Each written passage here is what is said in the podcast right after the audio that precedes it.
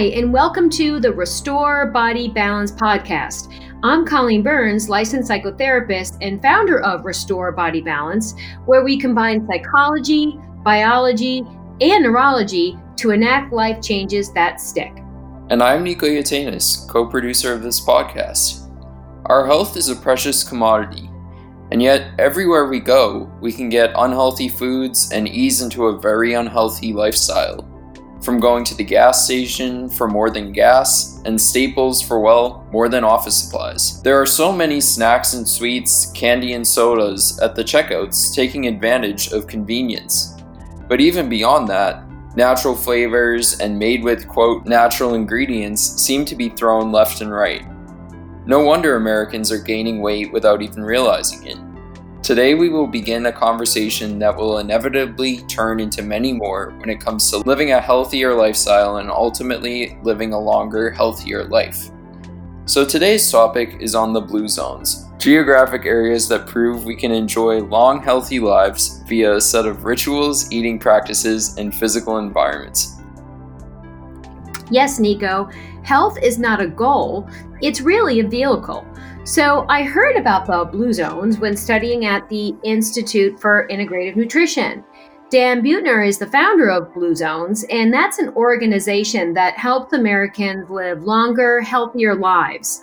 He is a National Geographic Fellow and has written three national best selling books. Working with National Geographic and demographer Michel Poulain, they set out to find places that not only had a high concentration of 100 year olds, but also clusters of people who had grown old without problems like heart disease, obesity, cancer, or diabetes. These are places specifically like Icaria, Greece, Okinawa, Japan, and the Sardinia region of Italy Loma Linda of California, and the Nicoya Peninsula in Costa Rica. They circled these regions with blue ink on a map, and thus I've heard a lot the about term the blue, blue zones. zones. It's an interconnected web of factors, right? What people of a community eat, rituals in their environments. So, what is their secret? Is it hereditary in their genes, a certain diet, the water, or even the air? I know when I lived in LA, I was thinking while the food is extremely healthy, the air is unhealthy, so it's probably not a blue zone. right. Well, over time, they discovered a core list of lifestyle practices and also environmental factors that they eventually called the Power of Nine. They also offered food ideas, eating practices, and easy ways to change your environment that make it easier to That's actually really live your longest best life. How did they manage to discover the power of nine? Well, they assembled a team of epidemiologists, medical researchers, dietitians, anthropologists, and demographers to find the answers. And ultimately, they came up with the Power Nine, which are nine contributing factors of people who live the longest, supported by their diet and community. Basically, using your lifestyle as medicine, as one I like to say. One of the powers had to be diet. In a way, yes, Nico. Basically, there were nine healthy lifestyle habits that help these regions and their inhabitants to live long, healthy, and happy lives. All because their communities are built around what they eat, how they spend their days, and the people they spend time with. It's beautiful, really. Speaking of prescription for change, these communities simply live a life, not a restrictive diet or a killer workout. It's just what's available and how it's prepared and who they consume it with. So, yes, two of the nine factors are related to diet. One being what they call the 80% rule, and the other what they're calling plant slant. The 80% rule sounds interesting. And plant slant? What is that all about? Well, the nine factors are in no particular order as far as I'm concerned, but just to give them some sense of, you know, accountability, number 4 on their list according to the Blue Zones project is adopting an 80% rule, which harkens back to what the Okinawans of Japan do. Here, they remind themselves to stop eating when they are 80% full. The phrase they use is hara hachi bu, I'm not really sure on that dialect, so no judging. But according to the Blue Zones here in America, folks lost an average of 17 pounds in the first year by just adopting this principle.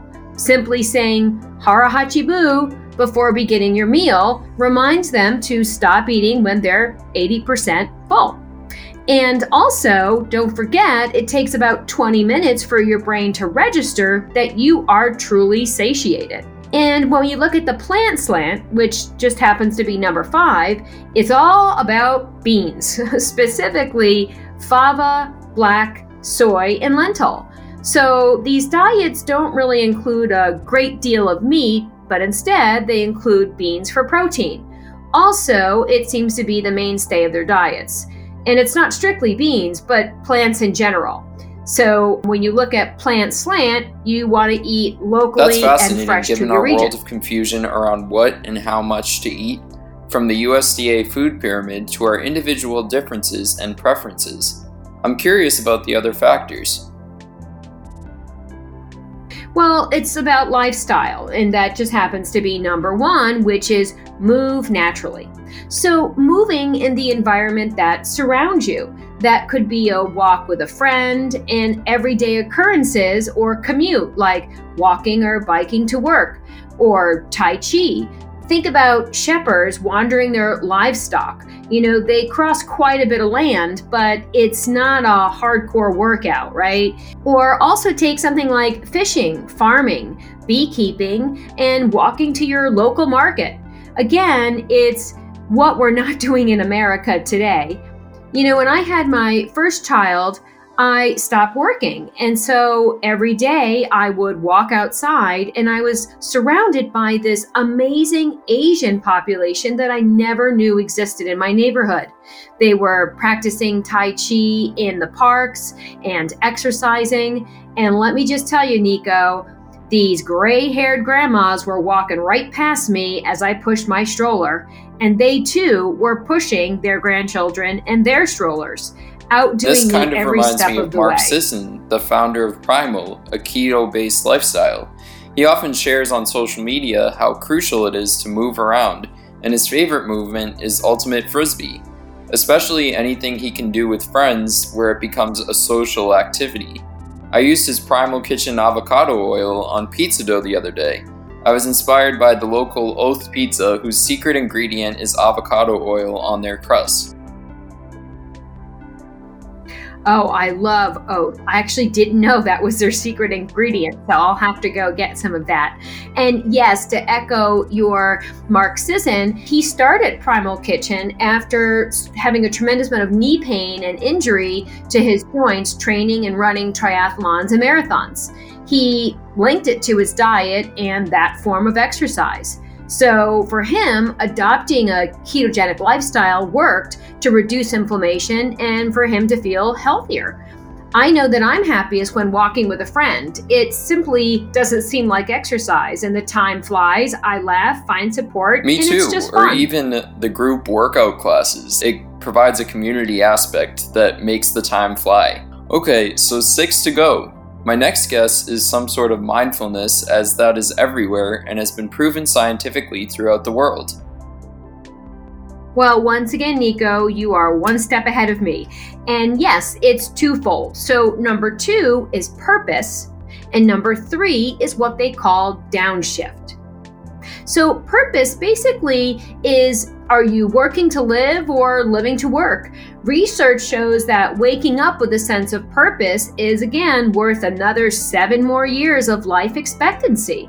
I remember at the Institute for Integrative Nutrition, again, they talk about the Asian population having grandparents take care of grandchildren and even great grandchildren. They interviewed many people. And like I said, I now have many friends of Korean and Chinese descent. And when they were going back to work, their parents were taking care of their children, basically raising their young infants and toddlers. And that means that they're also waking with purpose. It keeps them young at heart. Waking up to know that you were needed and that you'd be caring for your loved ones gave purpose. And in turn, they cared for themselves and then they got cared for when they got older by their children and grandchildren. So, no nursing facilities in these families. It really was quite amazing. Everything That's has purpose. so important to set a purpose. Like you say in your book, Prescription for Change, set an intention. Yep, that's right, Nico. Set an intention. And that's also why my subtitle is Using Your Lifestyle as Medicine. These Power of Nine communities just simply live like this every day. It's their culture, their community. And as Dan Buettner says, he said it gently nudges them and their family into following the right behaviors subtly or relentlessly. But again, that goes back to the power of community. When you wake up and you're, you know, buying at the local market and having meals with one another and eating local herbs and foods and experimenting together and eating together, it just sort of creates your and you mentioned medicine. downshift. What is that all about? I'm assuming slowing down in our fast paced societies, or maybe even slowing down the mind before bed. Yes, basically, get rid of stress and routinely. Okinawans take a few minutes each day to remember their ancestors, and the Adventists pray, and the Icarians take a nap. So, you know, you're onto something. And the Sardinians enjoy a happy hour. This is also why I set out to teach stress management every day and how much stress really does wreak havoc on our bodies. And also why I mention it every week in our podcast. Taking time to slow down. Yes, it seems mindful. today we choose emails over people, booking meetings back to back, and scheduling ourselves to the second. That's stressful. There's a fascinating movie called Never on Sunday that compares American culture to Greek culture. And in the movie, the main character, who's a philosopher, travels from America to the country with the happiest people, Greece, in order to find out what went wrong and why American culture experiences unhappiness and stress. It's one of my favorite movies because at time I can get lost in stress, schedules, and overanalyzing. The first time I had to watch that movie, it was for a class, and it created cognitive dissonance in my head. I hated it. But then I marinated on it and realized that the movie, looking at my own culture from a bird's eye view and sort of satirizing it and comparing it to one of the happiest cultures, the Greek culture, made me more or less understand. Yes, and we can actually save those stress hormones for when we really need them, right? We can connect with other people and have a chance to communicate and thus thrive. It's amazing what it does to your nervous system and Okay, your so to recap, health. we discovered move naturally, purpose, downshift, the 80% rule, and plant slant. So four to go. These are all great behaviors to adapt. And where do our other habits and behaviors come into play? Like you mentioned happy hour with Sardinian culture. So how does alcohol affect these blue zones? Okay, so now we're talking. Yes, wine. That's Wine? the big one. No way. Yes, the people in the blue zones have a drink of alcohol, one to two glasses a day with friends or food. Moderate drinkers seem to outlive non drinkers. Also, I'm sure we could make the case for, you know, resveratrol and red wine, but truly, with the Sardinian culture, they were just eating meatballs, drinking red wine, laughing, and indulging. It's a better mix than you realize, but also that community spirit. We also could look at laughing, telling stories, or even just the comfort of what at least a thank God it's Friday to end the work week, where we're actually trying to relax to ending the week, but it seems like we're all weekend warriors these days. So that moves us into our last three lifestyle habits. Number seven is right tribe. Number eight is community. And then lastly, number nine, love Right ones tribe, that sounds very familiar. I'm assuming that is your community or family. I actually studied something in my Understanding Television course that studied the long term effects of the show Friends on social circles, for its unconventional portrayal of family and domestic life in pop culture. And there are many articles on Google Scholar if any of you listening are interested. Yes, social circles of support, which also create social behaviors. The Okinawans created what they call moai, which is a group of five friends who are committed to each other for life. And the Sardinians thrive on community and trust, borrowing money, helping with childcare, helping with a sick loved one. Where here in America, we generally scramble with finances, daycare, and leaving loved ones in nursing homes. Uh, Moai is an informal group created by people who, to some degree, commit to offer social, emotional, even financial assistance to one another. It originated when farmers would meet on a regular basis to discuss the best ways to plant crops and how to support each other should their crops fail. Today, a lot of us are actually in the habit of creating, believe it or not, their own moais, which are things like social cooperatives that meet one another's practical needs, problem solving, planning, pooling resources, and collaborating. They also serve as extended family where social and emotional needs are met, managing a crisis, reducing stress, connecting emotionally at times, and essentially, a moai is a group of people that has your back and committed to all aspects well, it's of your interesting well-being. in our time of social distancing in that each family needs a bond or a word of trust these days to only socialize with one another. Perfect analogy, Nico. And that is what is called right tribe, indeed. So, going back to community, again, we see researched, evidence based findings such as, quote, faith based communities that service themselves four times a month can have four to 14 years of life expectancy. And your faith doesn't matter but this could possibly be really any sense of spirituality. It's a sense of community, support, commonality, and spirit. I even say mindfulness and meditation groups or apps. That's a community. Jeepers, even your yoga studio, gym, PTO, really anywhere we gather, feel supported and heard.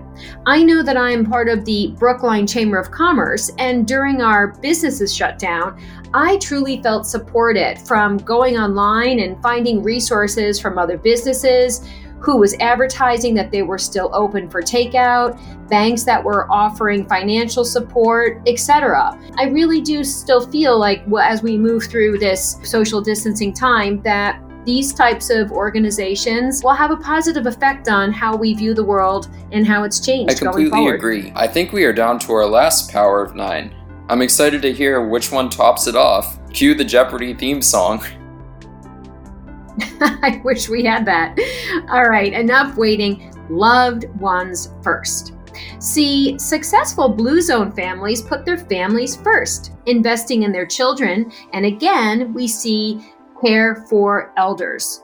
Also, if they have a life partner, again, we can see that can add up to three years of life expectancy. I know it's hard to imagine a time that you could possibly leave your child with a neighbor or beyond just borrowing a cup of sugar, but the Blue Zones Project set out to recreate these quote unquote zones in parts of the world, and it did work from Minnesota to Finland. Just hit the Google machine and just put in Blue Zones, and you can find their miracle makeovers. From school lunches being overhauled to faith based organizations making strides in education. The goal of the Blue Zones project is to make food and dining sacred, knowing which foods to eat and what quantities, and with family and friends. Also, to laugh, communicate, and create healthy networks. Eat breakfast like you're a king, meaning ideally your biggest meal of the day, and cook at home so that you can take control of your ingredients, remembering the Hara Hachibu. Pause, say grace, or practice gratitude before you enjoy your meal. And remember what we always say you can stress or digest. Folks even take on wearing a blue wristband for a few weeks to remind themselves to stop when they're 80% full. They also suggest putting leftovers away immediately after plating your meal so you won't be tempted to go back for more. And then, even idea of some short fasts. A lot of religions call for fasts if we hearken back to spirituality, but even eating your last meal beyond 6 p.m. allows your body to fast before Right. breakfast. Breakfast is just that breaking your fast. And as odd as it sounds, I never even thought of that until you told me it, Colleen. I know that my breakfast doesn't start till 12 or 1 if you don't count coffee. That's right, we're not counting coffee. And again, br- breaking your fast. We could even look at just when we eat, are we eating with family or friends? And that meal becomes a time for sharing and caring. And don't forget to indulge. That's another thing that the Blue Zones Project hope to get across. You need to celebrate and enjoy life a few times a week and just celebrate a life well lived. Or maybe it's for you, it's just holidays and celebrations, but we need I to completely celebrate. agree. I guess there's no secret that explains why the people in blue zones enjoy long, healthy lives. It is easily an interconnected host of factors like what they eat, their social networks, daily rituals, and physical environments, not to mention a sense of purpose. It all gives life meaning. Echoing our current times of staying home and discovering or even rediscovering our true values and purpose. Yes, it's not just about where the food is grown, but how it is prepared and consumed and by whom. Any personal examples you'd like to Sure. add in? My uncle loves to cook, and he especially loves to prepare meals and host. He cooks everything from scratch, and he'll devote his entire day to preparing the meal he is hosting. Sometimes even weeks if he's cooking pasta from scratch. He'll also cook with ingredients that my aunt grew in her garden. They really complement each other, and it shows in the way the food turns out. The food becomes the opening conversation piece at dinner, and then it opens up to many laughs and good times. What about you, Colleen? Well, growing up, I had a Irish Anglo family, but when my stepmom entered my life, I truly learned how to cook, live, love, and laugh. The food was center. Sundays were at Grandma Miranda's house, and it was always a feast. We would have antipasta, then your main meal, again, homemade and from Grandma Miranda's garden. Then you moved on to salad, and then finally a digestif, which is anise or fennel. And then after some time cleaning up the kitchen, we then had coffee and then dessert. It was an all day affair, and again, all homemade. Not to mention the family spirit, camaraderie, and learning. There was no cell phones or TV, just family, learning, laughing. That sounds really great. Are there any parting words? Let's go back to the Blue Zone guidelines. If any of you want to know more about the Blue Zones and why those particular nine geographic areas were so important, just go to www.bluezones.com. You can also get any of the books I mentioned earlier. But what they've come down to is a few habits like eat nuts, beans, fruits, and vegetables. So let's take vegetables. They adopted veggies like fennel, shiitake mushrooms, squash, sweet potatoes, and wild greens. Also, fruits like avocados, bananas, lemons, papayas, and tomatoes. In the bean category, they seem to like black beans, black eyed peas, chickpeas, and fava beans. Grains were barley, whole grain breads, brown rice, maize, and oatmeal. Nuts and seeds, like almonds, and really every region had their own particular nut, but I would say any nut is important to snack on during the day. Then there was lean protein such as salmon, soy milk, and tofu. And when it comes to dairy, it appears soy milk and feta cheese. Feta cheese for its probiotics, which we hearkened to a few weeks ago. And beverages, again, were coffee, green tea, red wine, and water. And if you want to go to the specific teas to that region, just go to That's a great resource. And I know seasonings like garlic, honey, herbs, chili peppers, and our friend turmeric, with black pepper, of course. But what about the ones to avoid? This is where it's not the fun topic because we get into a little bit of what we do live today. So they suggest avoiding sugar sweetened beverages not too much salt, and avoiding preservatives. Food is our most basic form of self care, and I can't say this enough times. I say it to my mom all the time if you're listening. Don't save money on food. It costs more money in the long run. If you're not healthy, there's a lack of energy and a lack of strength. So these quote unquote savings lead to greater expenses down the road for medications and sometimes hospitalizations. Your food becomes you. You get the body you build. And guess what? You are worth every penny you put in it. Geneen Roth, who is the author of over 10 books, including the New York Times bestseller When Food is Love, and also Lost and Found, and Women and Food and God. But basically, she teaches groundbreaking workshops and offers retreats for over 30 years now. And when I hear her speak, she always begins her lectures with, Your world is on your plate. We should make every effort to make each bite as nutrient dense as possible. Nutrients are regulating our nervous system and neurotransmitters, specifically B vitamins, vitamin C, calcium, and magnesium. They're basically what we call the big That's guns. a great point about saving money and food costing more in the long run. There's a huge stigma around eating healthy due to its expected price but in some cases, it's inexpensive and cost effective. Trader Joe's, Wegmans, and even Whole Foods have cost friendly options.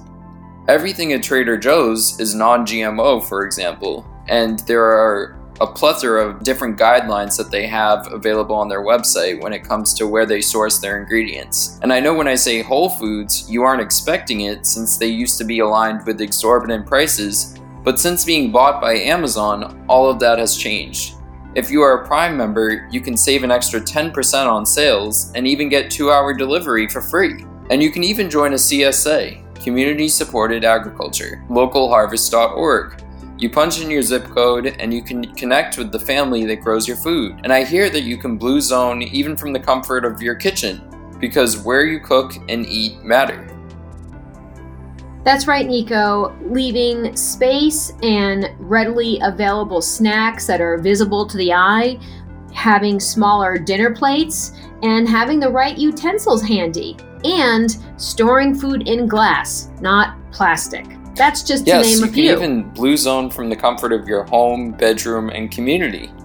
But we'll save that for another episode. Well, Colleen, thank you. We have learned a great deal about the blue zones and how to adopt a lifestyle that predicts longevity, health, and happiness. Hopefully, we can all use these tools and create one giant blue zone across the globe. So, thank you for listening to the Restore Body Balance podcast. If you want to hear more from us, you can click the subscribe button. We also have a YouTube channel, and if you want to read the book on change or hear more about the programs, you can visit us on the web at www.restorebodybalance.com.